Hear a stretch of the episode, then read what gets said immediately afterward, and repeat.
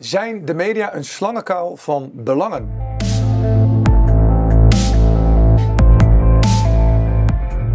Welkom bij Niemandsland. Vandaag gaan we het hebben over de media-invloed op onze samenleving. En in deze aflevering hebben we natuurlijk weer twee experts, eh, eh twee experts in de journalistiek. Uh, en ik ga ze graag aan jullie voorstellen. Aan mijn linkerzijde zit Ton Verlind. Ton, welkom. Dankjewel, Nico. En uh, Ton is natuurlijk bekend van, uh, denk ik, voor veel mensen van Brandpunt, KRO, mediadirecteur ook daar geweest. En uh, maakt ook een mooie podcast, daar gaan we straks iets meer over vertellen. En aan mijn rechterzijde zit Wiert, uh, Wiert Duk. Ook welkom Wiert. Dankjewel. Uh, ja, journalist, correspondent geweest in Rusland, Duitsland. En volgens mij de laatste jaren heel actief in, in Nederland. Um, ja, ik ga jullie graag... journalist voor de Telegraaf, hè, moet je dan zeggen. Telegraaf, ja, ook. Ik ga graag... Nee, niet ook, gewoon voor de Telegraaf. voor de Telegraaf. um, Zullen we hem dan even breken? Want nu zit er wel tussen natuurlijk. Nee, ik heb ik jou niet verteld over wie, maar wij proberen in principe gewoon alles in één keer op te oh, nemen. Sorry, sorry, sorry. Oei, oei, oei. Dat niet ja, maar dat heb ik jou niet verteld. Dus de...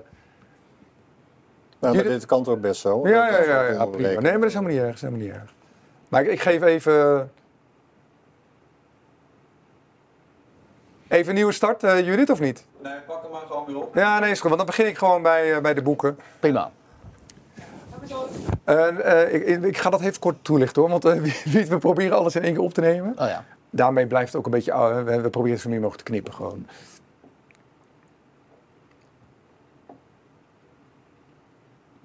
Ja, die kunnen gaan we. Ja. Vijf, vier, drie. Uh, Ton, mag ik, ik wil graag bij jou beginnen. Um, jij hebt een prachtig boek geschreven, een uh, schitterende slangenkuil.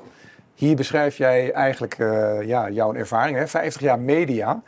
Um, kan je hier wat over vertellen? Hoe ben jij begonnen? En kan je ook vertellen, wie is Ton Vlint?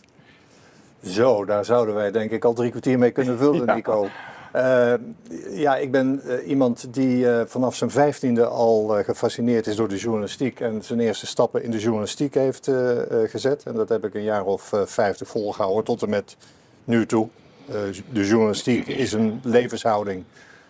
Dat houdt nooit meer op. Waarom heb ik dit boek geschreven? Omdat ik dacht, in 50 jaar journalistiek heb ik bepaalde maatschappelijke ontwikkelingen gezien en van nabij meegemaakt. Ik heb gezien hoe er dingen verzwegen worden en daardoor in de loop van de tijd escaleerden. En daar kun je van leren, want hadden we ze toen niet laten lopen, waren de problemen in de loop van de tijd niet zo groot geworden. En ik heb aan de lijf van ondervonden hoe de, de politiek in de loop van de jaren zijn greep op de journalistiek heeft proberen uh, te verstevigen. En ik heb een aantal voorbeelden in dat boek uh, uh, beschreven. En ik kwam uit bij de, bij de publieke omroep, waar ik lange tijd voor gewerkt heb. Waar ik wel een verontrustende ontwikkeling heb gezien in de loop van de jaren. Van onafhankelijke omroeporganisaties uh, die participeerden in de maatschappelijke discussie vanuit een grote mate van diversiteit, hè, verschillende visies op de, op de samenleving, naar een centraal georganiseerde uh, club waarbij de invloed van die omroeporganisaties steeds kleiner is geworden. De diversiteit is afgenomen, een beetje neigend in de richting van een staatsomroep. Ja. Dat, is, dat is een vreselijke term als je die gebruikt. Ik heb hem toch gebruikt om de ernst van de situatie uh, aan te tonen. Maar dat heeft niet tot een grote mate van uh, opwinding geleid, zou ik maar zeggen. Jammer nou. Ja. Jammer, ja. Oké, okay, nou, Tom, we gaan uh, zeker het aantal, over, aantal hoofdstukken en verhalen van jou hebben uit het boek. Uh, mooie onderwerpen voor, uh, voor, de, voor dit interview. we gaan eerst even naar Wiert. Wiert, welkom ook bij Niemandsland. Ook jij hebt een mooi boek geschreven. Uh, ik heb gezien dat jij correspondent bent hè, in Rusland geweest, Duitsland en met name de laatste jaren, daar gaat dit boek natuurlijk ook over, ben jij in Nederland uh, ja, gaan, uh, gaan kijken van hè, hoe staan we er eigenlijk voor. -huh. kan jij vertellen wie jij bent, Wiet, en ook waarom jij dit boek hebt geschreven? Nou, dit boek is een verzameling van um, de verhalen die ik wekelijks schrijf voor de Telegraaf sinds 2017. En dan ga ik het land in en probeer wel onderwerpen te vinden die niet zo vaak, niet vaak aan bod kom, komen in de andere media. Dus ik probeer een beetje te zoeken naar stemmen ja, die niet zo vaak een platform, een podium krijgen. Dat zijn er nogal veel, want het is best een dik boek geworden. Ja. Dus uh, die, zijn, die zijn ook niet zo moeilijk te vinden. Dus het betekent dat er waarschijnlijk heel veel stemmen niet zo vaak aan bod komen in de media. Ehm, waarom heb ik dat gedaan? Uh, omdat uh, ik ben inderdaad lang correspondent geweest in Rusland en in Duitsland. En toen ik terugkwam in Nederland, ja, toen viel mij, viel mij allerlei uh, ontwikkelingen hierop. Ten eerste dat er, ik constateer dat er eigenlijk heel veel onvrede was bij een groot deel van, van het publiek, bij de bevolking. Dat die onvrede op een hele merkwaardige manier werd beschreven, namelijk Um, die werd meestal verdacht gemaakt. Als, ze dan, hè, als die mensen dan eens een keer aan bod kwamen in een tv-rubriek of zo, of in een, uh, in een verslag in de krant, ja, dan werden die toch wel regelmatig in een bepaalde hoek geframed. Zo van de ontevredenen. En ze hebben eigenlijk niet het recht om ontevreden te zijn. Waar klagen ze nou over? Ja. Dus ze zijn extreem rechts, of ze zijn populistisch, of ze luisteren te veel naar Wilders, of naar die of naar die. Wappies. Uh, wappies ja. zijn het, hè? Tijdens COVID werden die mensen allemaal wappies. En als je dan met die mensen gaat praten, dan praat je bijvoorbeeld gewoon met een keurige boer of een keurige visserman. Hè, die zijn kotter moet verkopen. Gewoon hard overheid, ja. ja. keihard werkende, godvrezende mensen vaak. Die dan opeens in een situatie komen waarvan zij denken, ja maar hier heb ik niet om gevraagd. En hoezo kom ik in deze situatie? Zo'n Urke visser die dan opeens zijn kotter moet verkopen. Omdat hij niet meer mag vissen van de politiek. Maar dat is dan niet de politiek, dat is een deel van de politiek. Dat al veel te lang in mijn ogen uh, het beleid in Nederland bepaalt. En op een hele radicale manier eigenlijk bezig is om onze samenleving uh, uh, te reorganiseren. Waar een heel groot aantal van de mensen die in mijn boek aan het woord komen, het slachtoffer van zijn. En als zij zich verzetten tegen die reorganisatie, dan worden ze onmiddellijk het woord ontnomen eigenlijk. Omdat van hen wordt gezegd, ja maar jij, jij stemt op Wilders of je stemt op Baudet. Of je bent sowieso, deug je niet, want je bent blank, een rechtspopulist, weet ik veel wat ze allemaal zijn. Um, en ik dacht, ja, die mensen die, uh, die moet je ook op een hele andere manier kunnen benaderen, op een andere manier aan het woord kunnen laten. En volgens mij is dat uh, in dit boek dan het verslag uh, ja. daarvan. Nou, volgens mij is dat goed gelukt. Ik, beide boeken, zeker aanbeveling hè, om te gaan kijken. voordat we hierop verder gaan, want dit zijn natuurlijk mooie onderwerpen die inderdaad veelal in de mainstream media niet worden verteld. Die gaan we hier aan tafel wel vertellen en elkaar ook gewoon bevragen. Uh, maar toch even, Ton, uh, we vragen dit iedereen. Waar denk je aan bij niemandsland, het woord niemandsland? Het is een vrije interpretatie, hè? Niemandsland. Ja. Ik mag dus roepen wat ik wil. Ja. Waar ik aan denk is land zonder verhaal. Uh, ik heb even overwogen om dat boek Land zonder verhaal te noemen. Want dat geldt op het ogenblik een is beetje... ook een hoofdstuk hè, hierin. Ja, ja, dat geldt op het ogenblik een beetje voor, voor Nederland. We zijn op weg naar iets, maar niemand weet waar naartoe. Ja. Dus niemandsland, land zonder verhaal. En dat geldt dan voor, voor Nederland, vind ik, op het Ja. ogenblik. Hmm. Ja, jij zegt ook uh, een gevangenis zonder tralies. Hè? We gaan het misschien straks even over hebben. Hè? Uh, de, de, de, de, tralies zijn niet zichtbaar in, in dat land zonder verhaal. Uh, als, als ik naar jou ga, Wiert, niemandsland, waar, wat, wat komt er bij jou op? Nou, inderdaad, twee dingen. En, uh, enerzijds mijn favoriete land, want ik ben graag in een leeg land. Dus ik hou erg van Scandinavië en zo. Ik was net in Zuid-Afrika, waar grote delen natuurlijk ook leeg zijn. En dat vind ik heel fijn. Fijner dan uh, de stad. Maar wat Ton zegt is heel belangrijk inderdaad, omdat... Uh, Nederland is op dit moment van niemand. En daarom voelen heel veel mensen zich ontheemd. Ja. Terwijl ik was de afgelopen tien dagen bij de Zuid-Afrikaanse boeren. En die hebben het over die land. En die zingen over dat land. En dat land is van hun, althans, dat was eeuwenlang van hun. En nu wordt dat dus betwist van wie dat is. Maar die hebben een enorme verbondenheid met dat land. En met die geografie, en met dat klimaat, en met, hè, en met de natuur daar. Dat zit zo diep bij die mensen. En um, als je dat dan ziet, hoe zij dat beleven, ze staan natuurlijk ook onder druk, heel, heel sterk. Maar als je ziet hoe zij dat beleven, dan denk je zo. Dat heeft een enorme identiteit. En die identiteit, dat is wat Tom op duidt natuurlijk, is in Nederland volstrekt verkruimeld geraakt. En mensen die zich over de identiteit van wat Nederlanders dan zijn en wat dit land dan is, die zich daarover buigen, die moeten enorm vechten om dat debat, om dat verhaal te mogen vertellen. Omdat elk verhaal in Nederland over identiteit, dat niet gaat over de identiteit van minderheden, maar over de identiteit van de meerderheid, is verdacht. Ja. En um, ja, en daar, daar, dat is interessant om het daarover te hebben. Waarom is dat zo? Waar, want dat leidt uiteindelijk inderdaad tot dat niemandsland van Ja. Ton. En dat is een situatie, lijkt mij, die niemand uh, zou willen. Waar niemand in zou willen verkeren, omdat we ons het helemaal niet kunnen permitteren. Maar laat dat maar eens doordringen tot de politiek en de media. Dat is niet zo makkelijk. Het is, Ja. het is, het is tamelijk uh, ingewikkeld, misschien nog wel ingewikkelder uh, dan zoals wij het hier op, uh, op tafel leggen. Want Ehm, je zegt terecht, Nederland lijkt een land zonder identiteit. Maar als je met de mensen in het land Weet praat, dan weten wij heel goed wat voor land we willen. Ja. Eh, kleinschalig, eh, solidariteit, een overheid die naar je luistert, een overheid die je, die je verder helpt. Dus wij hebben wel een tamelijk goed beeld van hoe we Nederland zouden willen hebben. Maar het interessante is dat de, de, het politieke beleid leidt tot een land wat daar eh, diametraal tegenover eh, eh, staat. Dus Ja. de politiek maakt andere keuzes dan de keuzes die wij, eh, die wij willen. Maar we, we- we weten wel wat voor land we willen. Politiek, de huidige politiek is enorm splijtend. Ja. Wat wat Ton zegt, we weten heel goed wat we willen. En ook de mensen die behoren tot de minderheidsgroepen weten heel goed wat ze willen. Maar daarom vinden ze Nederland namelijk zo'n leuk land. Omdat het altijd een land was van onderlinge solidariteit. Van niet moeilijk doen. Van ook met elkaar leven eigenlijk. En is de vraag ook niet wie het, eh want jij hebt het over die groepen, maar zijn al die groepen bij elkaar niet inmiddels de meerderheid? Als je kijkt naar het wantrouwen in de politiek hè, op 3.3. Ik heb hier namelijk een gesprek gehad eh, in de vorige Niemandsland aflevering over hè, dat de democratie clasht. eh, met eh, ex-politici die, die dat ook twee boeken daarover hebben geschreven, die dat zien, hè, die veenbrand. Want we hebben het natuurlijk over heel veel groepen, denk ik. Hè, die beschrijf je ook hier in je boek. Als je die allemaal bij elkaar Nou ja. neemt, dan, ja, dan, dan is er dus een enorme samenleving die geen samenleving Als de meer is. meerderheid zou zijn, dan zouden ze dat ook politiek moeten uitdrukken. En de, de politieke meerderheden die ontstaan na verkiezingen zijn altijd weer anders. En eh, goed, en het, het, het probleem daarin is dat ehm, die meerderheden, van de, van, afgelopen kabinetten Rutte na- natuurlijk, ehm, zijn een hele radicale politiek gaan voeren eigenlijk. eh, die niet. Die indruist vaak tegen de belangen van misschien wel de meerderheid, maar die toch, hè, zoals in het klimaat en andere opzichten zo, maar die toch gevoerd wordt en maar doorgedrukt wordt. En desnoods met, met behulp van dus de linkse oppositiepartijen. Dus een hele rare politieke situatie ontstaan in Nederland. Waarin jij zegt van misschien vormen die groepen wel een, een meerderheid. Alleen politiek drukt zich dat helemaal niet uit in beleid. En in de media zie je dat dus ook niet eh, terug. Dus die mensen die tot die meerderheid behoren, ja, die zijn ontheemd. En die gaan alternatieve media zoeken. En ze gaan of niet meer stemmen, of ze gaan op de flanken. eh, Ja, want hoe moeten we dat zien, Ton? We hebben de trias politica. Die, die media waar we het over hebben, zou eigenlijk de vierde macht moeten zijn. En juist, denk ik, hè, dit soort dingen aan het licht moeten laten komen. Hè, of in ieder geval vermelden. Wat, wat jullie in het boek dus wel doen. Eh, dat zien we dus niet terug bij de mainstream media. Hoe zit dat met die mainstream media, met, met die vierde macht? Hoe, denk jij daarover?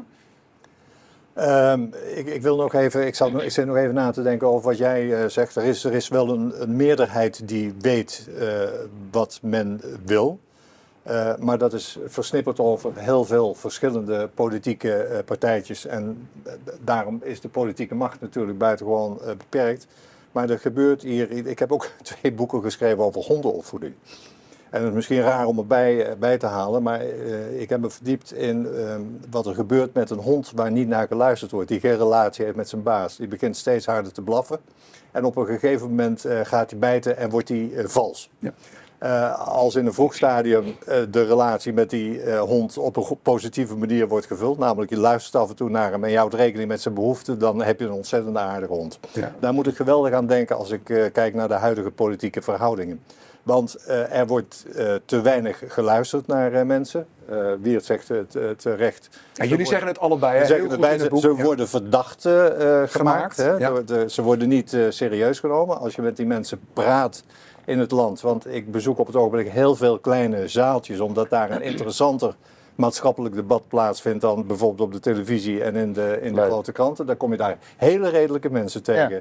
Die heel goed weten hoe ze het zouden eh, willen. Maar absoluut geen idee hebben hoe ze het moeten eh, realiseren. Dus in de politiek gebeurt er wat er met die valse hond eh, gebeurt. Als je consequent niet naar mensen luistert en ze in een hoek schopt, hè, om dat beeld maar eens te dan nemen ze steeds extremistischere eh, eh, vormen aan. Hè? Dan gaan ze zich steeds extremistischer gedragen. Dat gebeurt op het ogenblik. En dan de relatie naar de, naar de media. Eh, ik, we moeten uitkijken dat mainstream media hier niet de betekenis krijgt van media die niet deugen. Daarmee bedoel ik althans de grote beeldbepalende kranten die wel degelijk volgens journalistieke principes werken en in een aantal opzichten hun werk goed doen, maar één grote fout maken in mijn visie. Ehm, zich te weinig bekommeren om wat er in de samenleving gebeurt. De afwijkende meningen zien en eh, labelen als extremistische eh, meningen. En daaraan eh, de beslissing ontlenen om er vervolgens niet meer serieus mee bezig te Ja. zijn. Dus de mainstream media, niet bedoeld als scheldwoord, maar als verzameling, houdt zich bezig met een bepaalde opiniëring. Als je binnen die opiniëring past, als je mening daar binnen past, dan word je gehoord. Zo ga je daar een millimeter buiten staat, word je gecanceld. En- En geframed, hè? en nou ja, ge- ge- gecanceld betekent eh, uitgesloten omdat jouw mening niet past binnen wat als een Ja. gangbare, fatsoenlijke mening wordt gezien. Dat valt de media in Nederland eh, te verwijten. Dat we daar niet een goede omgangsvorm eh, voor gevonden hebben. Ja, ik denk dat ik, eh, heel mooi omdat je dit zo zegt, Tom.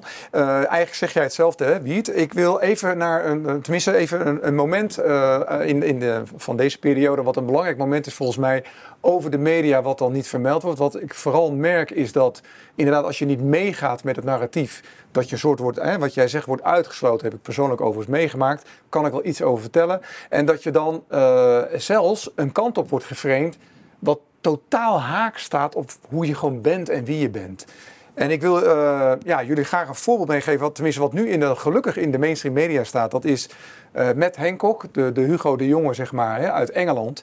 En eh, Scott Atlas uit Amerika, die eh, allebei eh, ja, gewoon bronnen hebben. eh 100.000 WhatsAppjes eventjes van Matt Hancock over wat er allemaal gebeurd is. Wat achter de schermen is gebeurd en wat wij niet mogen weten. En ik zou graag van jullie willen weten, van wat, wat vinden jullie daar nou van? Want er komt daar eigenlijk heel veel shit boven water. wat we eigenlijk allemaal wel al een tijdje aanvoelen. Hè, van waarom worden dingen niet besproken? Waarom worden dingen zoveel geheim gehouden? Eh, hoe kijk jij daar tegenaan, Wiert?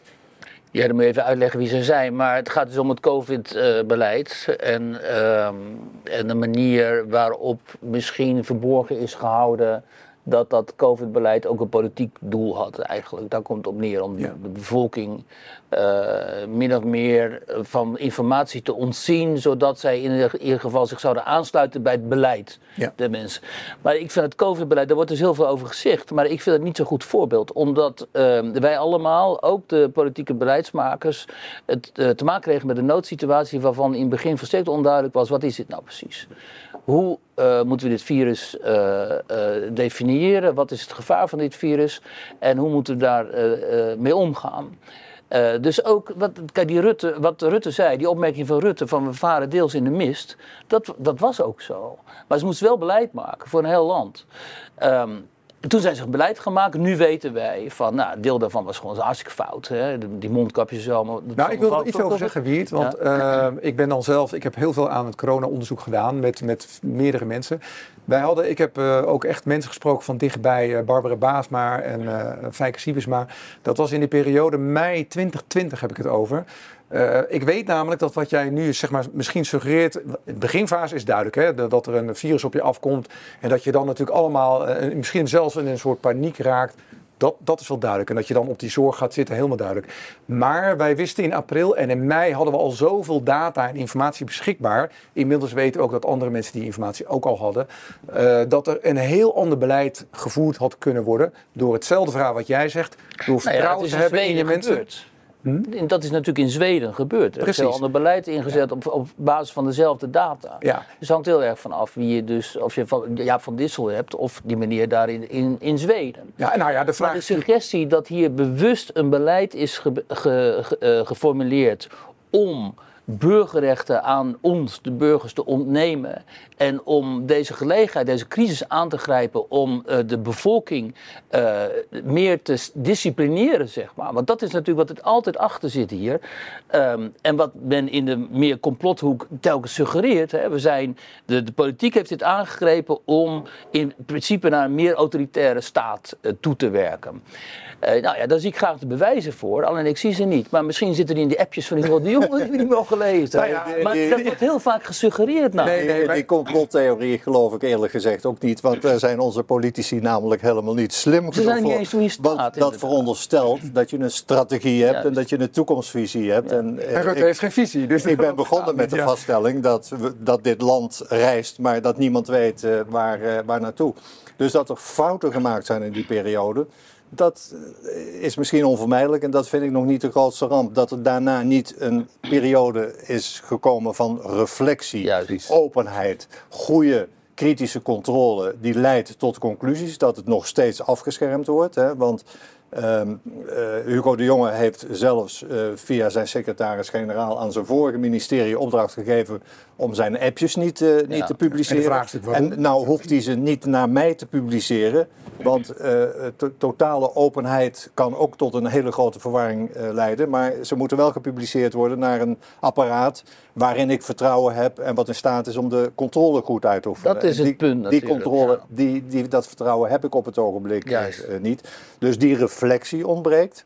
Dat is kritiek naar de politiek zoals die functioneert. Maar die kritiek mag je wat mij betreft ook doortrekken naar de media. Bijvoorbeeld de publieke omroep. Want die hebben in dit proces ook een bepaalde rol gespeeld. Die niet in alle opzichten heel duidelijk was. En niet altijd zo kritisch als hij had eh, eh, kunnen zijn. En die reflectie in de media ontbreekt ook Mag ik iets toevoegen aan Ton? Want ik denk, kijk, een ru- rubriek als Nieuwsuur heeft dat eigen best gedaan. Hè? Dit is heel Ja. toch kritisch geweest. Alleen dan hebben we het als... Ik dacht even aan de talkshows. eh, Precies, dat wil ik zeggen. De talkshows hebben de fout gemaakt om telkens maar weer diezelfde mensen aan tafel te laten. die eigenlijk het overheidsbeleid ofwel verdedigden. of nog pleiten voor een nog extremer beleid. Hè? Ab Osterhaus die wilde alle ongevaccineerden, meen ik, op een onbewoond eiland gaan zetten. Ja. En dat heeft natuurlijk, dat kijken de mensen, althans mensen die nog naar die publieke omroep kijken. En die, die begonnen zich daaraan te ergeren, te storen en zo. En die begonnen natuurlijk te denken, ja, maar is dit dan, is dit dan een bewust een bewuste samenwerking van de politiek met die omroepen om ons op een bepaalde manier, nou, wat ik al zei, te, te disciplineren. En dat kan me voorstellen dat, dat je dat denkt. Als je niet gewend bent ook om misschien journalistiek te denken, of omdat je niet helemaal weet hoe die media werken en zo. Maar dit is dus de essentie wat Ton zegt van, er is, we hebben het vertrouwen in die instituties verloren die zouden moeten controleren en die ehm, op wat daar gebeurd is, de zelfreflectie moeten hebben. En die nu transparant zouden moeten zijn ook over dat beleid. En ook zouden moeten kunnen erkennen van ja, we hebben, er zijn een aantal maatregelen doorgevoerd, zoals die lockdowns en zo, die desastreus zijn geweest, ook voor de kinderen vooral. Nou, daar, wil- daar wil ik even graag wat over zeggen. Hè? Want eh, ik denk dat het met name daarover gaat. Want we zijn straks natuurlijk wel drie jaar verder. Hè? En drie jaar is een lange tijd. En de, de lockdowns hebben onvoorstelbare schade Ja. aangericht. En niet alleen de lockdowns, maar er is ook heel veel vertrouwen. Hè? Er zijn natuurlijk heel veel mensen die zijn wappie genoemd. Terwijl dat gewoon vrijheidsstrijders waren die waarschijnlijk wel door hadden van... hé, er is hier wat helemaal mis. Ja, maar kijk, nu Maar het gaat- hij het zelf, nu noem je ze vrijheidsstrijders. Want, want dat zijn gewoon burgers die opkwamen voor hun Voor hun- rechten. Voor hun rechten, dat, maar dat is wat ik bedoel. Maar die En- ook niet altijd aan de regels hielden. Nou, nee, maar dat, dat is ook framing, hè, Wiert. Ik, ik, weet, ik, heb, ik ben erbij geweest bij de demonstratie. Nou, toevallig is er eh, dan eh, vandaag, hè, we nemen dit nu op, maar vandaag een bericht dat, eh, dat de politie alle demonstranten heeft gevolgd. Het NCTV, Ja. Dus het Nationaal eh, Coördinatiecentrum voor hè, tegen terrorismebestrijding. Ik stond ook op zo'n lijstje. Ja, nou, ik sta zelf ook op zo'n lijstje. Eh, maar waar het mij om gaat, Riet, is, is dat, eh, dat het natuurlijk heel vreemd is, wat jullie ook aangeven. We zijn inmiddels bijna drie jaar verder. Hè? En wat er nu boven water komt, Leon de Winter heeft het heel mooi beschreven in zijn laatste opinie. Dat komt dus van twee, de- deze twee mensen, Matt Hancock en Scott Atlas. De leugens en alle informatie die we al lang wisten, en ik, ik durf je te zeggen, mei 2020 wisten we het meest al. Dus we gaan echt 2,5 jaar terug dat we het meeste al wisten. Eh, maar er is zo geframed, er zijn zoveel wetenschaps gecensureerd. En de vraag is, waarom is, is de, in de mainstream media zijn daar niet mensen opgestaan om die informatie die er dus wel was, wel gewoon aan de mensen te geven? Want ik denk namelijk, als wij een Zweden verhaal hadden De gedaan... hoofdredacteur van de Volkskrant heeft daar tijdens Ja, de discussie een, een verklaring voor gegeven. Die zei, ik vat het nu even met eigen woorden samen. Ik heb het zo opgevat, je moet de overheid eh, in moeilijke omstandigheden niet te veel voor de voeten lopen. Ja. Ja. Dat klopt voor een deel. Hè? De, de, de periode uit het begin die je net eh, beschreven eh, hebt, eh, zekere paniek en niemand wist waar. eh, Dan, dan moet je misschien eventjes wat eh, eh, andere normen eh, hanteren. Maar al, al, vrij snel stabiliseert een situatie zich. En dan moet de media natuurlijk gewoon een kritische rol weer, eh, weer spelen. En veel kranten zijn lange tijd meegegaan in het overheidsverhaal. Eh, en er zijn in de tijd eh, critici geweest die rapporten lazen. En tot hele interessante afwegingen kwamen. Noem ik toch ook even Maurice de Hond. Ja. die nogal wat voor zijn kiezen heeft gekregen, die in die tijd niet eh, alleen maar onzin beweerde, zoals veel mensen riepen, maar die gewoon op basis van zijn deskundigheid, namelijk dat hij cijfers kon interpreteren, tot andere conclusies eh, Ja. kwam. En daar bestond op een gegeven moment totaal geen eh, eh, aandacht voor. En een deel van deze mensen werd verdacht gemaakt. En het, het was natuurlijk ook- ook wel ingewikkeld in die tijd om te bepalen wat zin en onzin was. Want we moeten wel zo eerlijk zijn. Er was kritiek, maar er was natuurlijk ook veel kritiek van mensen die niet gekwalificeerd waren. Dus dan is het op dat moment wel heel moeilijk om uit te maken wat eh terecht de oppositie Nou, dat vraag ik me af, niet. Ton. Hè? Dat vraag ik me af. Want ik denk namelijk eh, al- dat het allemaal... eh, we kunnen natuurlijk alles heel complex maken. Maar de vraag is, is het wel zo complex? Want als je namelijk de belangen volgt Nee, van al die partijen... die- Achteraf gezien was het niet zo Nee, complex. en als je kijkt naar de belangen, zeg maar, die mensen hadden om iets te vertellen, en dan ga ik even naar het WHO, dan ga ik even naar Fauci. Maar wat zijn, wat zijn die belangen dan? nou, die belangen is natuurlijk dat er eh, met een bepaalde, eh, ja, met, als jij natuurlijk mooie Pfizer-contracten maakt en je kan heel veel vaccins verkopen, ga je natuurlijk heel veel geld verdienen. En eh, eh, als je kijkt, dus de follow the money, kijk maar ook maar naar de mensen, die, de virologen die hebben gezegd dat er lockdowns moeten komen.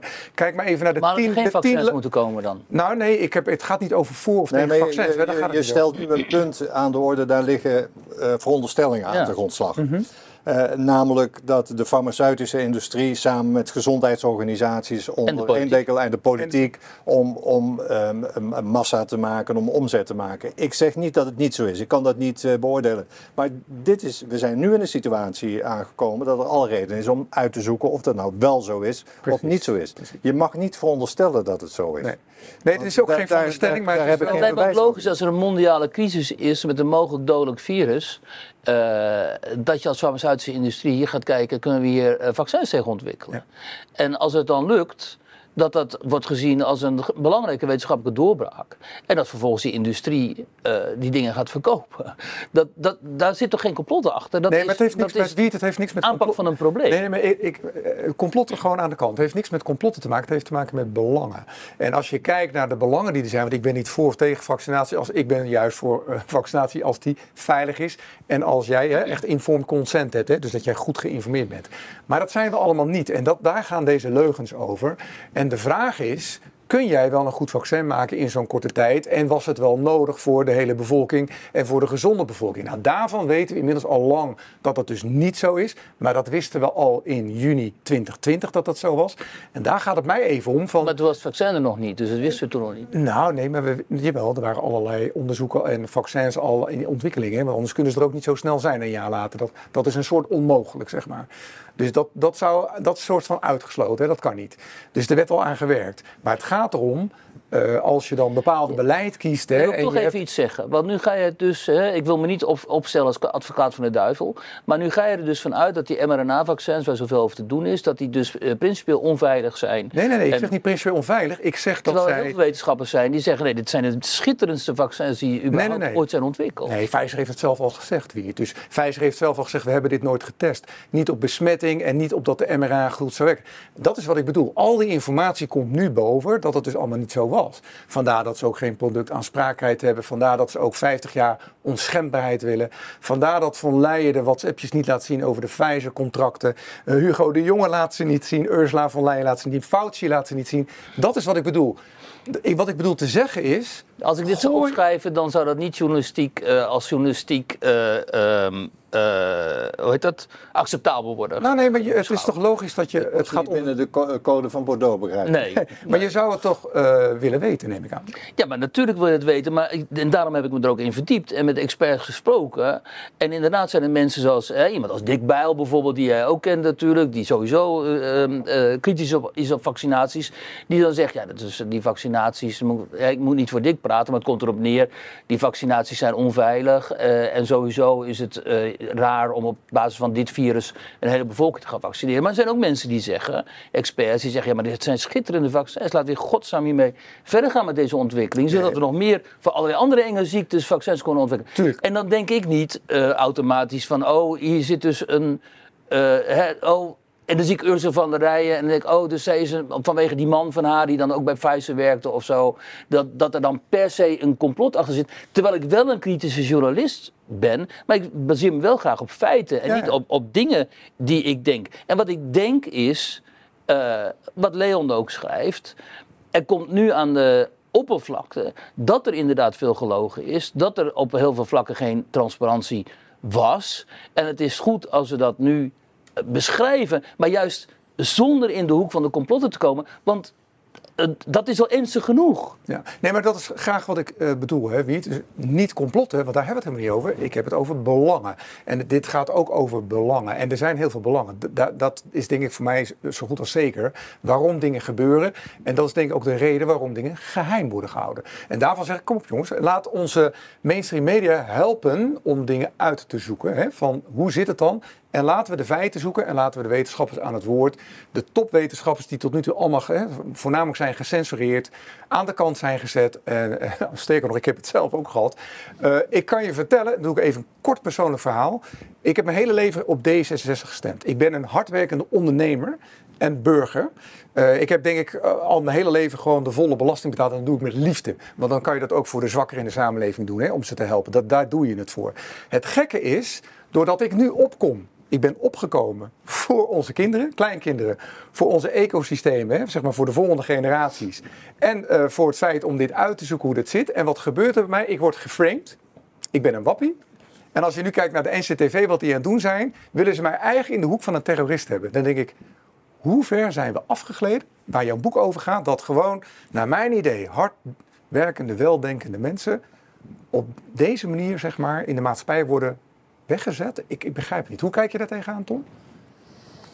Ja, daar gaan nu veel eh, tegelijk over eh, tafel. Want je neemt een persoonlijk eh, voorbeeld. Dat zou bij mij dan meteen tot heel veel aanvullende vragen stellen. Wat je beweerd hebt, heb je dat goed onderbouwd? Of is er iets op, op, op af te dingen? Ik, ja, ik weet eigenlijk niet zo goed wat ik op dit persoonlijke statement moet, eh, moet zeggen, Nico. Je, je, voelt, je voelt je, je persoonlijk aan de kant eh, gezet omdat je standpunten innam waarvan je zegt... eh, ik had het beste met de samenleving voor. Maar is, is dat altijd op een hele professionele manier gebeurd? En word je misschien afgerekend op het feit dat, dat je het met de bewijsvoering niet altijd eh, eh, even nauw eh, nam? Hè? Nee, nee, dat denk ik niet. Want het is gewoon een kwestie van de bronnen natuurlijk aangegeven van wetenschappers, echt topwetenschappers in de wereld bijvoorbeeld. Maar ook, dat maakt niet zoveel uit, maar ook Ja, de maar dingen wij, die je wij, wij, hebt, hè. wij, wij roepen al gauw dat mensen die het met ons eens zijn, dat dat topwetenschappers zijn. Nee, dat klopt. Eh, maar maar dat is allemaal... ik, Dat ik allemaal- kan er geen mening over Nee, hebben, nee, want dat ik weet niet waar jij, op welke bronnen jij jouw opvattingen baseert. Ik zou altijd onmiddellijk kijken naar eh, waar haalt hij zijn informatie vandaan, Mhm. tot wat voor conclusies komt hij en eh, zijn die conclusies te ontlenen aan datgene wat hij onderzocht. Nou ja, dat is eigenlijk wat Leon de Winter zei. Hij heeft het hier over tien leugens. Eh, nou ja, ik zou eigenlijk iedereen willen vragen, en ook de andere media, duik in deze bronnen. Eh, want dan eh, ga je Ja, waarschijnlijk... maar kijk, als je, je hebt het bijvoorbeeld over die hele discussie over de werking van ehm hydroxychloroquine bijvoorbeeld en ivermectine. Die medicijnen die zogenaamd dan, of nou ja, die vermeend dan eh, de ontwikkeling van het virus hadden kunnen stoppen. Ehm, en dan roepen mensen, hè, vaak ook op basis van vage onderzoeken, die ivermectine geweldig eh, medicijn, maar het is verboden om hè, in, de, in, de, in, de, in, de, in, de, in de aanpak van eh, COVID. Eh, dus het is een complot, want ivermectine is goedkoop en we moesten aan die vaccins en zo. Maar als je dan de onder, er zijn natuurlijk inmiddels heel veel onderzoeken gedaan. En als je dan echt die onderzoeken, de, de breed opgezette grote onderzoeken leest, dan blijkt dat ivermectine gewoon niet zo su- succesvol te zijn. Maar als je dat dan zegt, dan als journalist ook, want jij zegt zoek het uit. Nou, ik zoek het uit. Maar als ik dat dan beweer, bijvoorbeeld op Twitter of zo, of, andere, of, of in een stuk zelfs, dan word ik gezegd, ja zie je wel, je zit in een zak van Hugo de Jonge. Ik bedoel, zo kun je toch ook niet met journalistiek omgaan. Je moet op een gegeven en dat is dus het probleem in deze tijd van alternatieve feiten, dat er zijn eh, groepen in de samenleving die de feiten ontkennen. Omdat, ehm, omdat zij ervan uitgaan dat zeg maar, die alternatieve feiten. Hè, eh, dat dat de werkelijkheid is. En die zijn inmiddels voor ons journalisten bijna eh, niet meer te, te bereiken, omdat zij ervan uitgaan dat de feiten die jij aanraakt, aanreikt, dat die verdacht zijn, want die komen vanuit dat complot, wat immers mondiaal eh, actief is. Dus dan, dan houdt het ook op. Weet je, dan kan ik zoveel... Nog, nog, nog een, nog een ander punt. We hadden het aan het begin van dit gesprek over het afnemend vertrouwen in de instituten Ja. van eh, Ja. de, de democratie, van de, van de overheid. Uh, ik heb er zelf ook mee, mee, geworsteld met die heel veel, heel veel bronnen die op een gegeven moment aangevoerd werden om, om bepaalde bewijzen uh, te onderbouwen. Maar ik dacht, uh, voor mezelf hanteer ik toch dat ik in principe wel blijf geloven in instituties die aan de overheid verbonden zijn tot het tegendeel is bewezen. En dat ze niet betrouwbaar zijn, moet dan uh, bewezen worden. Ja. Want je kunt wel iedereen, eh, ook al die organisaties zien als een onderdeel van een complot, maar op een gegeven moment maak je jezelf knettergek, mm. omdat je niet meer weet wat je wel of niet moet, uh, moet geloven. Dus ondanks het feit dat ik kritiek heb op hoe de overheid op het ogenblik uh, functioneert, en dus ook aan de overheid gelieerde in instanties op alle mogelijke terreinen, toch uh, verplicht ik mezelf om vertrouwen te blijven hebben in die organisaties totdat onderzocht en bewezen is dat ze niet goed functioneren.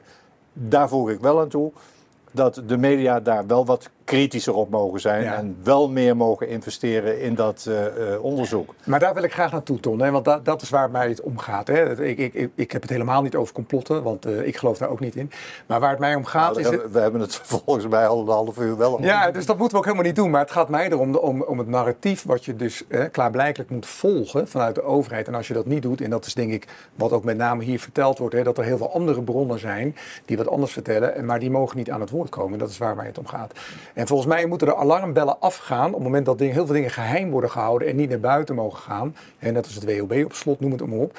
En dat is natuurlijk wel een beetje gek. En de vraag is gewoon, uh, journalisten, kom op, laten we daar eens induiken. Uh, waarom moeten wij uh, dat narratief volgen? En waarom mogen wij niet andere kennis delen met elkaar en de dialoog met elkaar aangaan? Want dat is denk ik wat we moeten doen. En laten we dan goed zoeken naar inderdaad de, de, de juiste bronnen, zo goed als mogelijk als we dat kunnen, zeg maar. Ik ga heel even naar jouw quote, Ton, want uh, je hebt een mooie quote gemaakt. Uh, dat zegt hier ook wel wat over, denk ik. Dat is, uh, jij zegt, de vrijheid van meningsuiting, want dat gaat hier over, denk ik, staat onder sterke druk. Daar zeg je het eigenlijk ook. Uh, ja, dat, uh, als je kijkt naar mijn boek, heeft dat wel een uh, sterke relatie met de publieke omroep. Ik heb er net al iets over gezegd. We hadden natuurlijk onafhankelijke organisaties die met een grote mate van zelfstandigheid standpunten konden innemen. Die hadden een directe relatie via hun leden met, met de samenleving. Als ze standpunten hadden die niet klopten, werden ze gecorrigeerd door de mensen die lid waren van, van omroepen. Dus er was een rechtstreekse invloed van de samenleving op de publieke uh, omroep. En eigenlijk een fantastisch voorbeeld van een burgerorganisatie waarbij je burgers uh, zelf dingen laat, uh, regelen.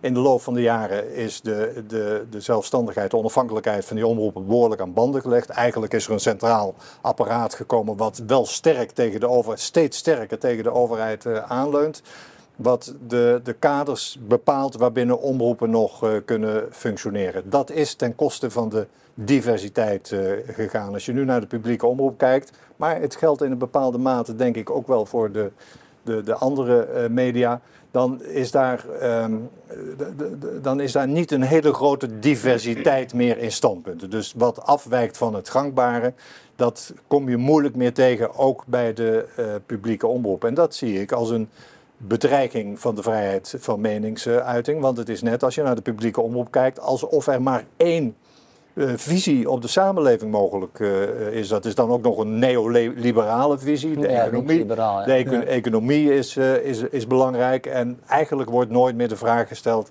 Hoezo? Voor, het is belangrijk voor de economie, maar, maar wat betekent dat? Is, dat? is dat dan belangrijk voor uh, investeerders? Is het belangrijk voor Wat betekent het nou? Die vraag wordt niet meer uh, gesteld. Dus bij de publieke omroep heeft dat geleid tot het, de, de gedachte dat er één algemene, nog kloppende waarheid is en veel varianten daarop. Daar maak je geen kennis meer mee.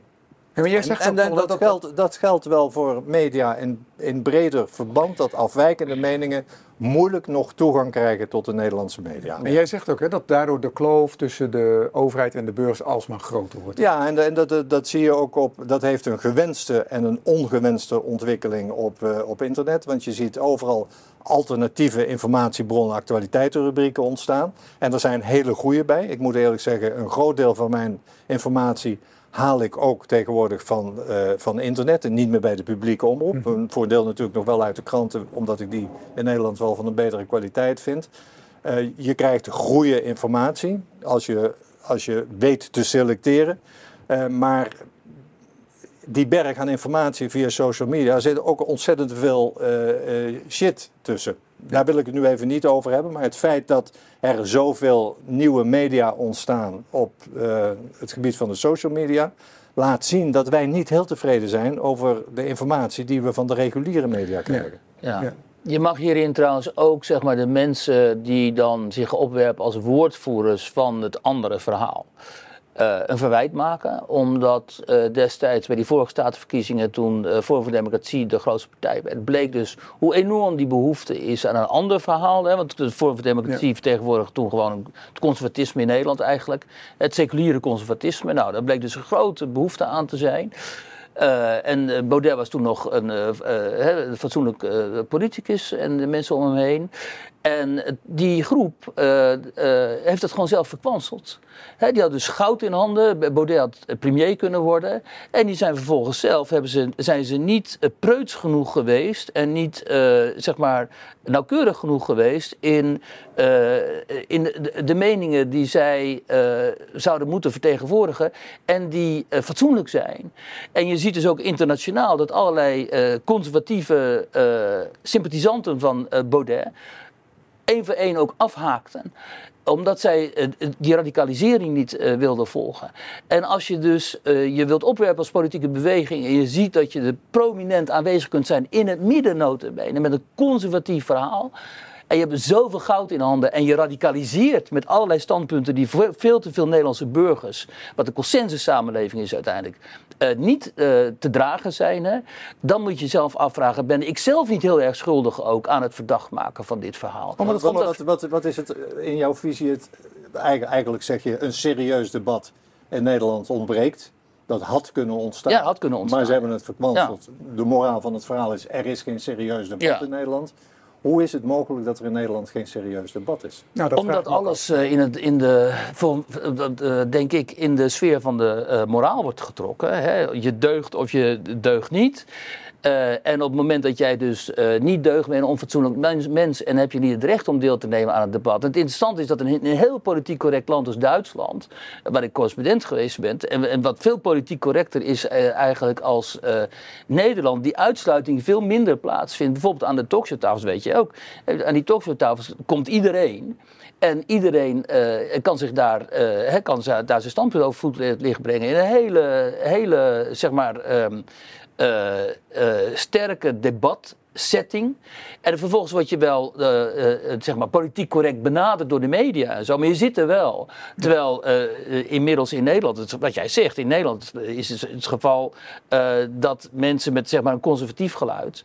Ja, die komen gewoon niet meer, eh, niet meer aan bod. Maar mede wat ik dus zeg, ook omdat dat conservatieve geluid eh, op, op een bepaalde manier ook eh, Zich niet serieus is manifesteert. Ja, zich niet serieus manifesteert. Als Wilde zegt, ik wil de Koran verbieden, ja, dan, dan plaats je toch zelf al buiten de politieke consensus. Ik ga toch even een haakje ook maken over dit verhaal van jou, Wiert. Even naar jouw quote. Want jij, jij zegt in jouw quote daar iets over. Dat heeft hier denk ik wel mee te maken ook. Ik ga hem ook even voorlezen. Ehm, jij zegt, ehm, we hebben ons laten meesleuren. Hè? Dat geef je ook een beetje aan in je boek. Want aan de andere kant van wat jij net vertelt, hè, over bijvoorbeeld een vorm van democratie, eh, denk ik ook dat er genoeg gelegenheid is geweest vanuit de media, wat je ook terecht zegt, Ton. Ehm, Kom eens met die dialoog en het goede debat. Want dat maakt ook als het een goed debat is, dat je met elkaar kan uitspreken over wat je dan bedoelt en wat de achterliggende gedachte is. Wat jullie eigenlijk ook in je boeken eh, beschrijft. Luister eens goed naar die mensen, die groepen mensen die ergens iets van vinden. En dan zeg jij hier, we hebben ons laten meesleuren. Wat bedoel jij daarmee? Nou ja, dit ging dus vooral over het, het, COVID-debat, waarin we ons hebben laten meesleuren door wat de overheid ons eh, vertelde. Maar die andere quote die ik had geleverd, die kwam meer op een beetje neer wat Ton ook zei. Dat de, dat- de media in Nederland, zelfs vaak zonder het zich helemaal niet bewust te zijn, een linksliberaal eh, verhaal eh, uitdragen. En dat ook verdedigen, ook, maar vaak juist eh, zonder het überhaupt het bewustzijn te hebben dat ze dat doen. Dat is het raar. Om- Omdat bij die, bij die redacties zitten natuurlijk ook allemaal mensen, ja, die zijn er ook eigenlijk helemaal niet zo goed voor opgeleid om te weten welk narratief vertegenwoordigt. Die gaan ervan uit, dit is het enige narratief wat te vertegenwoordigen. Er is geen ander. Ja. Hè? Terwijl als je in andere delen van de wereld komt, dan, dan zie je van, oh nee, er is wel degelijk een ander. Bijvoorbeeld, het verhaal van Poetin, hè, de, oorlog in Oekraïne. Daar staan twee werelden tegenover elkaar, twee beschavingen eigenlijk. Ehm, dan kun je zeggen, laat ik eens gaan kijken, wat, wat wil die Poetin nou eigenlijk? Waarom riskeert hij dit? Van waar die invasie, waar komt het vandaan? Dan, dan opent zich een hele intellectuele, culturele wereld voor je. En dan ga je begrijpen dat weliswaar die invasie niet te rechtvaardigen is. Maar dan ga je wel begrijpen, waarom is die haat op het Westen zo groot? Waarom is het wantrouwen zo groot? Waar komt het vandaan? Dat zit gewoon heel, een ideologie zit daarachter. Maar als je dat niet doet, dan denk je, Poetin is Hitler. Ja, en, maar daar kun je niet mee volstaan. Want zo kun je toch niet uitleggen dat die Russen daar, wat die Russen daar aan, aan het doen zijn. Nee, maar ik ben En- het helemaal met je eens, Wiet. Maar, dit maar is dan begrijp je ook niet als laatste, dan begrijp je dus ook niet het verhaal van Oekraïne, dat dat het NAVO-verhaal is en het Amerikaanse verhaal. En dat er Amerikaanse belangen spelen die misschien wel ook eens eh, schadelijk zijn voor ons. Europa. Want wij zitten met de gebakken peren voor een groot deel. Maar dat, dat- en dan kom je op het gebied wat je niet meer mag zeggen. Je mag niet zeggen, daar in Oekraïne wordt een, een proxyoorlog gevoerd tussen de Verenigde Staten, NAVO en Rusland. Want op het moment dat je dat zegt, ben je landverrader. Is dat, eh, wa- want jij hebt eh, veel internationale ervaringen. Wat je, dat probleem, die analyse die je nu maakt, is dat een typisch Nederlands probleem? Nou, ik, wat ik zie is, ehm, ja, dat denk ik wel. Dus omdat- geen debat, bepaalde standpunten niet, eh, daar niet nieuwsgierig naar mogen zijn. Het hoeft nog niet Ja. te zijn dat je een standpunt aanhangt, maar je, je moet het wel willen begrijpen. Ja, absoluut. Want kijk, in Oost-Europa is natuurlijk helemaal geen sprake van. Dan kun je gewoon zeggen wat je wil. In Turkije zo net zo. In Frankrijk had je die Eric Zemmour, die aan de verkiezingen meedeed. Die was, zat gewoon in alle eh, talkshows. En het hele uiterst rechts eh, conservatief. En in Duitsland eh, dus ook. Dus ja, ik zie, ik zie dat vooral. Het is ook gemakzucht in Nederland. Het is intellectuele Wat, wat, luiheid. wat, wat, wat is er dan in Nederland misgelopen de afgelopen jaren? Dat dat nou, de afgelopen eeuwen natuurlijk dat we zo'n Calvinistisch land zijn geweest. Ja, dat, Ik denk dat het tijdens de verzuiling beter was. Omdat tijdens, dat, die heb jij nog meegemaakt natuurlijk, ik ook. Tijdens de verzuiling dat had je... was ergens voor te knokken natuurlijk. Nou ja, veel ergens voor te knokken. En je, al die, wat jij eerder zei, al die mediarubrieken hadden hun eigen kleur. Dus je had gewoon Hilterman, die een conservatief geluid kon vertellen op de radio Wat je nu nooit, nooit meer hoort. In Nederland volstaan we nu met Maarten van Rossum, die alles ironiseert. Ik mag Maarten graag. En destijds over Irak had hij gelijk en zo. Maar die, Nou, met, de- met de oorlog had hij niet zoveel gelijk. Hè? nou, toen, toen met Irak zei hij, dat moeten we niet gaan doen. Met, nee, nee, eh, maar de, de, de oorlog met eh, Oekraïne, die zou niet uitbreken. Ja, daar had hij helemaal geen gelijk. Hij vergist zich inderdaad wel vaker.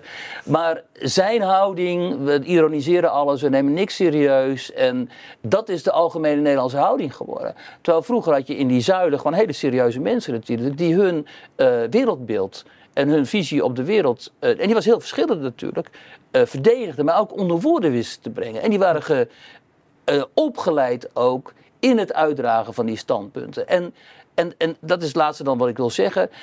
Veel te veel mensen gaan ervan uit dat die redacties, dat daar allemaal mensen zitten met ideeën over, weet je, we, we moeten dat linksliberale wereldbeeld verdedigen. Ja. Dat is onzin. Ze weten het helemaal niet. Ze komen van een school van journalistiek. Wat weten zij over een Nee, linksliberaal het is, wereldbeeld? het, eh, Wiert, het is veel, eh, het is veel simpeler eigenlijk eh, nog. Ik denk dat het eh, k- klopt. Hè? De, de, er zou wat moeten gebeuren aan de kwaliteit van de redacties en de presentatoren, ook bij de publieke omroep. Ja. Want dat zijn ook Iedereen mag maar zo'n talkshow presenteren. Ja. massaproducenten geworden. Het is misgelopen bij de publieke omroep, beschrijf ik ook in mijn boek. Toen er een, ehm, een, een tool kwam waarbij je live kon zien eh, hoeveel mensen er eh, naar televisiezenders keken en op welke momenten ze afhaakten en naar andere zenders eh, gingen. Hè. Dus vrij gedetailleerd is op het ogenblik bij de televisie bekend wie aan het woord moet laten, met welke standpunten om goed te scoren. En ik denk dat dat ook een belangrijke verklaring is voor het feit dat de talkshows eruit zien Ja. zoals ze er op het ogenblik Ja. eh, uitzien. Ja. En trouwens ook de totale eh, programmering van de publieke eh, omroep. Want dan worden gewoon de computeruitslagen, bij wijze van spreken. Ik vertelde nu een beetje karikaturaal, maar dan worden de computeruitslagen naast gelegd. Die geven aan wat je moet maken om te scoren en om kijkers te hebben. En daarvan hebben we de afgelopen tijd heel veel gezien. En ehm, ja, wat, wat de journalisten bij de publieke omroep zichzelf kunnen verwijten, is dat ze hun keuzes, zonder dat ze het zich op het ogenblik waarschijnlijk realiseren, eh, laten sturen door die eh, algoritmen. Ja. Eh, Zo'n systeem kan alleen werken met hele sterke re- eh, redacties, die zich natuurlijk wel bezighouden met de vraag wat leeft er in de samenleving, Ja. maar daarin wel hun eigen verantwoordelijkheid Ja. nemen. Maar Ja. de computer stuurt op het ogenblik eh, de, de inhoud van de talkshows. Ja. Ik denk dat we dat overal zien. Hè? Dus de algoritmes bepalen de sensatie, de beeldvorming. Dat ook bij kranten trouwens. hè? Ja, kranten hebben lezersonderzoeken. En ik neem, dat kan ik misschien aan, aan, als vraag op tafel leggen. Jij zit in die, in die wereld. In welke mate bepaalde lezersonderzoeken het aanbod van de kranten op het ogenblik? Gebeurt daar hetzelfde uh, als wat ik als proces bij de televisie heb beschreven? Nou, kijk, online wordt natuurlijk wel goed gekeken wat wordt goed gelezen. En ik weet ook precies, wij weten ook precies welke stukken van ons goed gelezen worden. Werkt dat sturend? Nou ja, dat, dat, dat vragen me af. Of dat, ik bedoel, mij wordt nooit gezegd, eh, schrijf nog eens een paar meer van die stukken, want die lopen zo goed of zo. Maar, maar het, maak je die afweging voor jezelf, dat je denkt, uh, er zijn onderwerpen die niet interessant zijn, onderwerpen die wel interessant zijn? Nou, ik zit natuurlijk in een hele mooie situatie, omdat ik elke donderdag een pagina heb die ik eigenlijk naar eigen believen kan, kan invullen. Uh, maar ik weet wel, waar mensen die mij stukken graag lezen, waar die, die op aanslaan. Maar het is niet zo dat ik me daar dan door, dat, door, door laat leiden. Nee, ik laat Ook me niet, niet onbewust. Ja, dat nou, eerder onbewust is wat jij hebt, dat ik sommige dingen niet meer aanraak of aan wil raken, omdat ik al die shit niet meer wil, wil hebben. En ook omdat um, mensen die ik in het verleden wel aan het woord heb gelaten, bijvoorbeeld, onbetrouwbaar bleken in hun uitlatingen. Dus kijk, als ik mensen aan het woord laat die, die, pretenderen bijvoorbeeld serieus onderzoek te doen naar iets. Hè, en nou, levert ze serieuze resultaten op en zo. En dan schrijf ik een stuk en vervolgens zie ik ze op sociale media enorm tekeer gaan. Mensen uitschelden en doen en zo.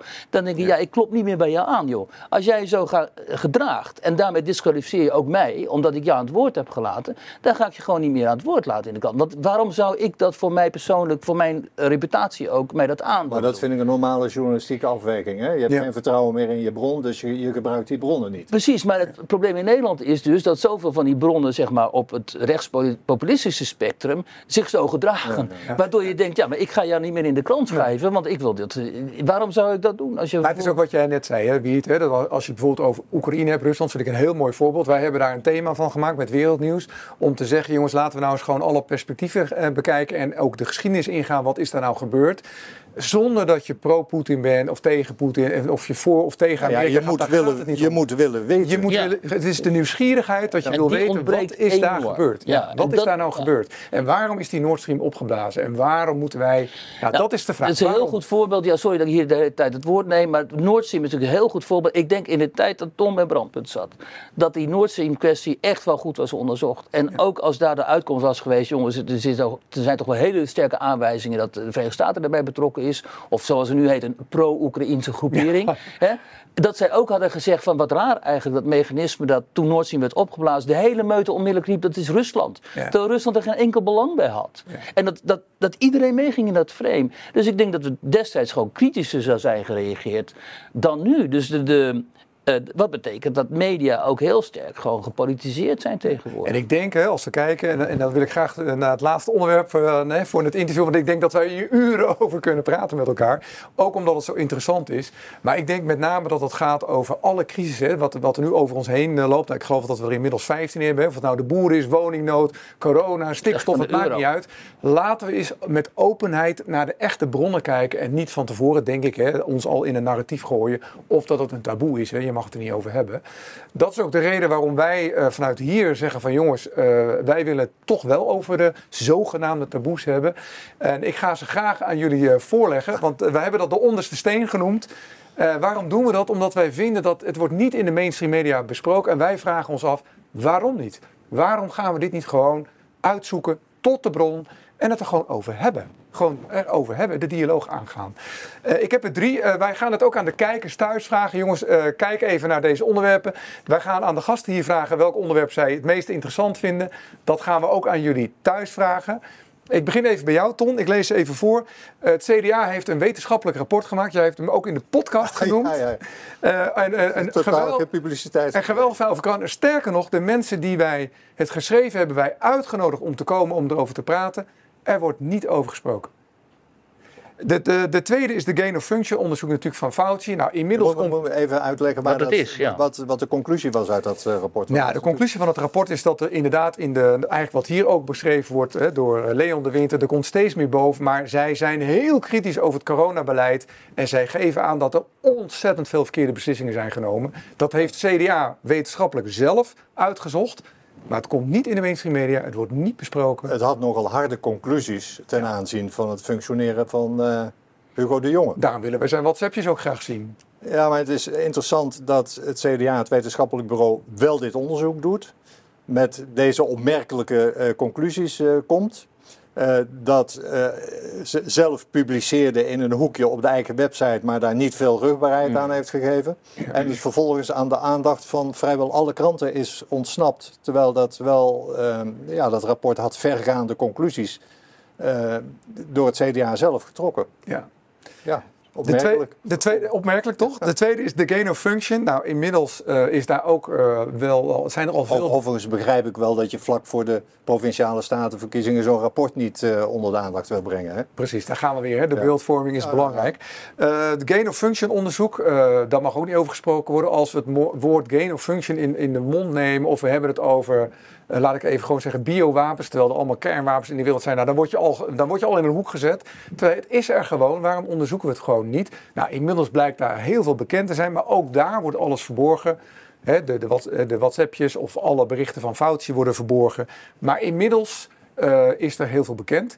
Wij zeggen gewoon, zullen we het gewoon onderzoeken? Dus dat is de tweede. En de laatste is de inlichtingendienst. Nou, er is vandaag een bericht gekomen over de demonstra- demonstranten. Eh, dat was een bericht over van de NOS. eh, waarbij, ik heb het geloof ik al even genoemd, die eh, gevolgd worden. Het blijkt dus dat alle demonstranten gevolgd zijn. Dat gaat heel ver, worden ook afgeluisterd. En dat is natuurlijk wel heel opmerkelijk, want daar zijn zij denk ik niet voor. Dus wij vragen ons af, hoe zit dat met de desinformatie of de zelfcensuur eigenlijk van onze eigen geheime organisaties? Dat zouden we ook wel graag willen weten. En, en waarom worden wij gevolgd? Of waarom worden demonstranten gevolgd? Nou, dit, wat, hoe kijk jij hiernaar, Wiet, als je deze drie eh, items bekijkt? Nou ja, die zijn allemaal natuurlijk. Kijk, het tweede is een internationaal item, maar die zijn allemaal uitdrukking van eh, die onzekerheid, eh, ook bij de, bij de, de macht, zeg maar. En de pogingen vanuit de- die machtsinstituties om het narratief, zoals het heet, te bepalen en te controleren. En dan kom je bij punt C. Ehm, en, dat, en daar zit ik wel bovenop, omdat ik dat heel kwalijk vind. En eh, bedreigend ook. Eh, Kijk, ik heb in Rusland gewoond. Nou, dan weet je wel wat er kan gebeuren als, eh, als de staat eh, de verdergaande censuur introduceert. En, ehm, en bovendien, de, de, de, de wens van de overheid, dat is destijds met uh, Olongren begonnen al, om, het, ehm, om te bepalen wat informatie wat desinformatie is, wat fake news is en zo. Ja, dat gaat natuurlijk altijd fout. Ja. Om, als je het hebt over belangen, ja, de overheid heeft in belangen welke informatie naar buiten mag komen en niet. En welke informatie gekwa- gekwalificeerd kan worden als desinformatie en welke niet. En als overheden zich daarmee gaan bemoeien, ja, dan, dan is het einde zoek eh, natuurlijk. Dus dan moeten we, Marianne Wageman bij ons ook columniste, die is daar heel erg eh, keen op. Want die komt altijd met dat soort verhalen over Ja. wat er nu is gebeurd. Hij was stond ook op zo'n lijst van STV geloof ik, dat ja, meen- ja. meen ik ook. Dus dan... ehm, Alleen je moet ook weer niet onderschatten hoe knullig dat ook weer allemaal gaat.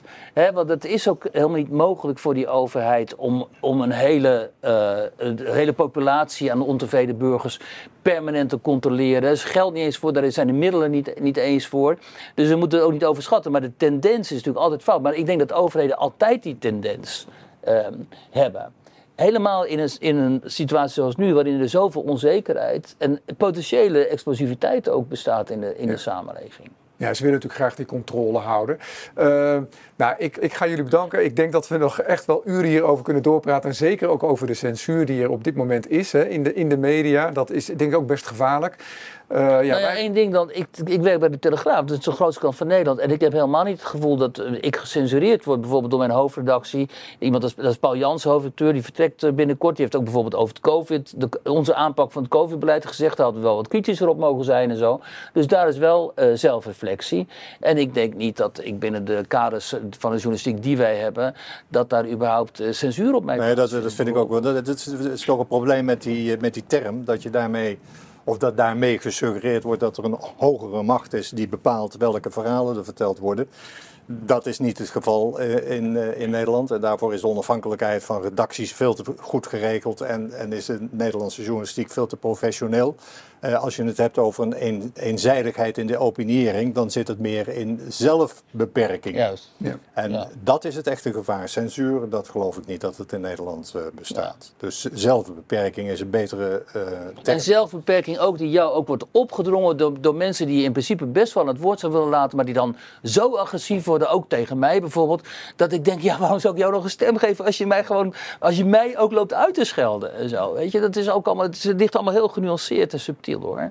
Nee, dat, dat klopt. Maar ik denk wel dat we, hè, zeker als we kijken naar de crisis waar we, hè, waar, waarin we nu zitten, dat is een cocktail van crisis. En als je kijkt naar het narratief wat eigenlijk gevolgd moet worden hè, van de overheid, dan denk ik dat wij wel, dat er absoluut meer openheid moet komen. Vertrouwen ook in de burgers en in de samenleving. Hè, dat wij gewoon de dialoog weer gaan aangaan en de onderwerpen gewoon bespreken. Mag ik er nog één punt over? Want dan had je het net afgerond en dan kom ik weer. Mm. In dit verband wil ik toch even wijzen op eh, eh, de verkiezingsdebatten die er nu aankomen. Laten we daarmee ophouden in de vorm zoals ze nu Ja, bestaan. precies. Want hier moet je tot de conclusie komen. Jij vroeg mij wat is het eh, verschil tussen de huidige journalistiek en wat jij in je brandpunttijd nog mee hebt gemaakt. Ik heb tal van verkiezingsuitzendingen gemaakt waarbij Brandpunt bepaalde welke onderwerpen in Brandpunt met politici besproken werden. Die situatie is inmiddels omgekeerd. Kijk naar het debat eh, wat Jeroen Pauw eh, gaat organiseren, waarbij de politici bepaald hebben, althans in dit geval in het bijzonder Rutte, wat het onderwerp van het debat is, welk verhaal daar verteld wordt. Dan zal Jeroen Pauw ongetwijfeld kritische vragen stellen, daar gaat het niet om, maar wat niet deugt, is dat politici bepalen waar de politieke debatten op de radio en de televisie over gaan. Daar moeten we echt onmiddellijk mee ophouden. Nou, ik denk dat het een hele mooie is om mee te, te eindigen. Eh, ik ga jullie bij deze bedanken. Eh, Tom bedankt, eh Wiert bedankt. Beste kijkers, bedankt voor het kijken weer naar Niemandsland. Wij hebben over deze onderwerpen ook veel art- mooie artikelen geschreven en daar gaan we echt naar de bron. We hebben onderzoeksjournalisten journalisten op bepaalde onderwerpen gezet. We zijn ook gestart met wereldnieuws, met thema's, bijvoorbeeld over vandaag, waar we het vandaag over hadden, over de Oekraïne en over Rusland. Wat zit daar nu achter? Eh, en natuurlijk, eh, ja, eh, wij gaan een aantal series van Niemandsland maken. Volg ons. Hebben jullie ja, suggesties, opmerkingen voor ons? Laat dat weten in de comments. En natuurlijk de drie items van de onderste steen. Laat ons weten waar jullie meer van willen weten. Bedankt voor het kijken en het luisteren. En uiteraard komt ook deze aflevering op een podcast te staan op Spotify.